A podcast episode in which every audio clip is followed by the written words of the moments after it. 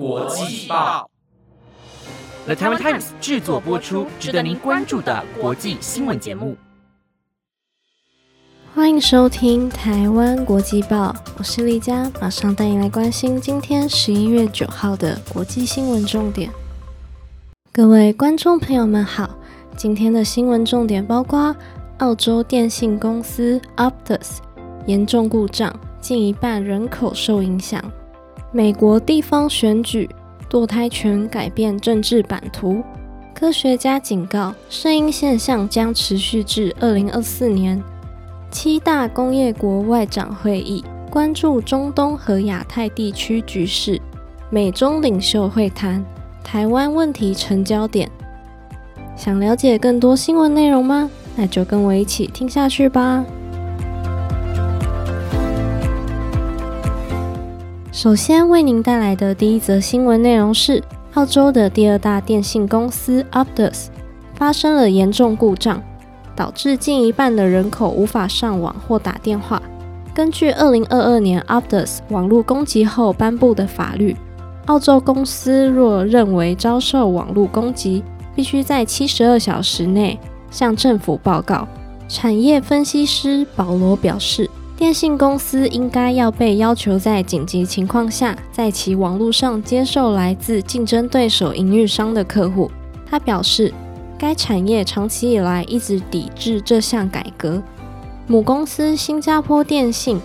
今天稍早表示。网络攻击发生后，Optus 进行了多项投资，以提升其能力，并为客户提供额外的保护。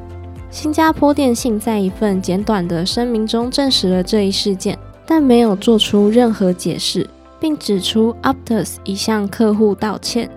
澳大利亚研究委员会未来研究员比尔表示。这一事件会让我们更仔细思考如何在多家私营公司之间运行关键的国家基础设施。第二则新闻内容是：美国州选，民主党在地方人口最多的大都市地区都取得了进展，而共和党则在较小地区日益渐大。在二零一六年，川普成为共和党的主导人物。与去年最高法院废除宪法规定的堕胎权后，趋势进一步加剧。民主党肯塔基州长连任成功，击败川普支持者；共和党在密西西比州获胜，费城出现第一位女市长，加布成为国会特别选举后第一位代表罗德岛州的黑人。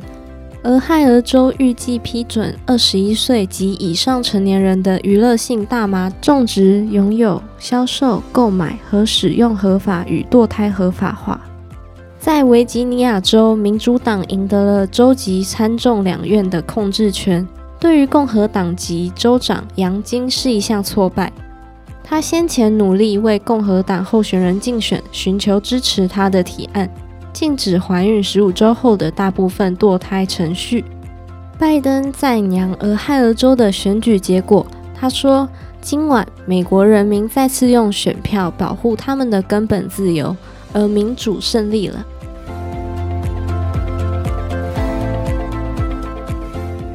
第三则新闻内容是关于科学家宣布，今年将成为有记录以来最热的一年。相较于工业化前的平均，气温上升了一点四三摄氏度。哥白尼气候变迁服务中心副主任萨曼莎表示，气候危机的紧迫感前所未有。人类透过燃烧化石燃料和破坏自然环境，导致大量暖化气体释放到大气中，使地球升温一点二摄氏度。此外，温室气体排放和热带太平洋声音现象造成全球暖化问题更加严重。专家指出，今年十月的全球气温为历史第二高，仅次于前一个月。八年前的巴黎气候高峰会中，全球领袖承诺在本世纪末将地球升温控制在摄氏一点五度以内。然而，目前的政策将使气温上升至约摄氏二点四度。世界气象组织预测，声音现象将持续至二零二四年四月，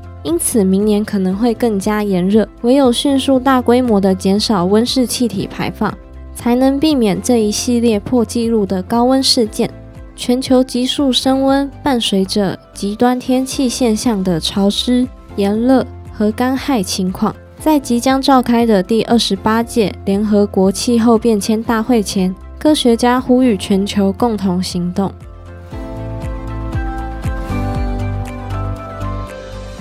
第四则新闻内容是：七大工业国的外长周二在东京举行会议，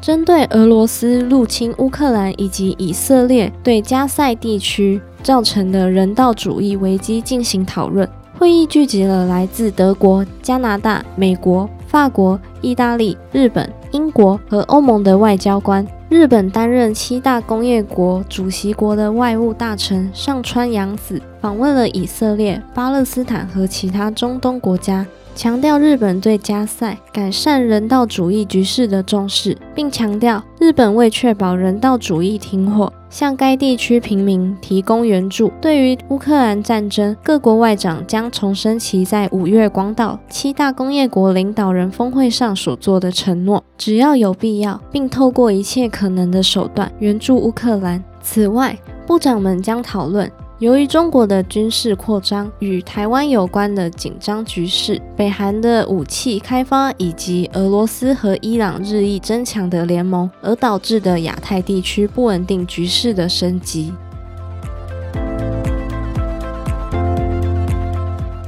最后一则新闻内容带您关心的是。美国总统拜登和中国国家主席习近平预计下周在旧金山举行双边会谈。虽然尚未公布具体成果，但近期两国官员之间的交往频繁。美国外交关系委员会中国研究高级研究员伊恩在最新文章中分析了此次会谈的四大焦点议题：台湾问题、阵痛剂芬坦尼。以色列与巴勒斯坦武装组织哈马斯之间的战争以及气候变化，张燕写道：“对于台湾问题，北京将台湾视为中国的一部分，坚决反对台独。习近平可能会期望拜登重申美国不支持台独的立场，同时表明在台湾总统大选中没有偏好阵营。如果对华立场相对温和的国民党在选举中获胜，北京将实现其目标。”此外，美国可能期望中国承诺控制制造芬坦尼的化学原料，以彰显拜登政府外交政策的公正性，既关注精英阶层，也顾及一般民众。美国和中国是全球两大的温室气体排放国，双方可能会宣布共同应对气候变迁的承诺。以上就是今天国际报的新闻内容。如果有任何的想法，都欢迎到 Apple Podcast 或 IG 底下留言。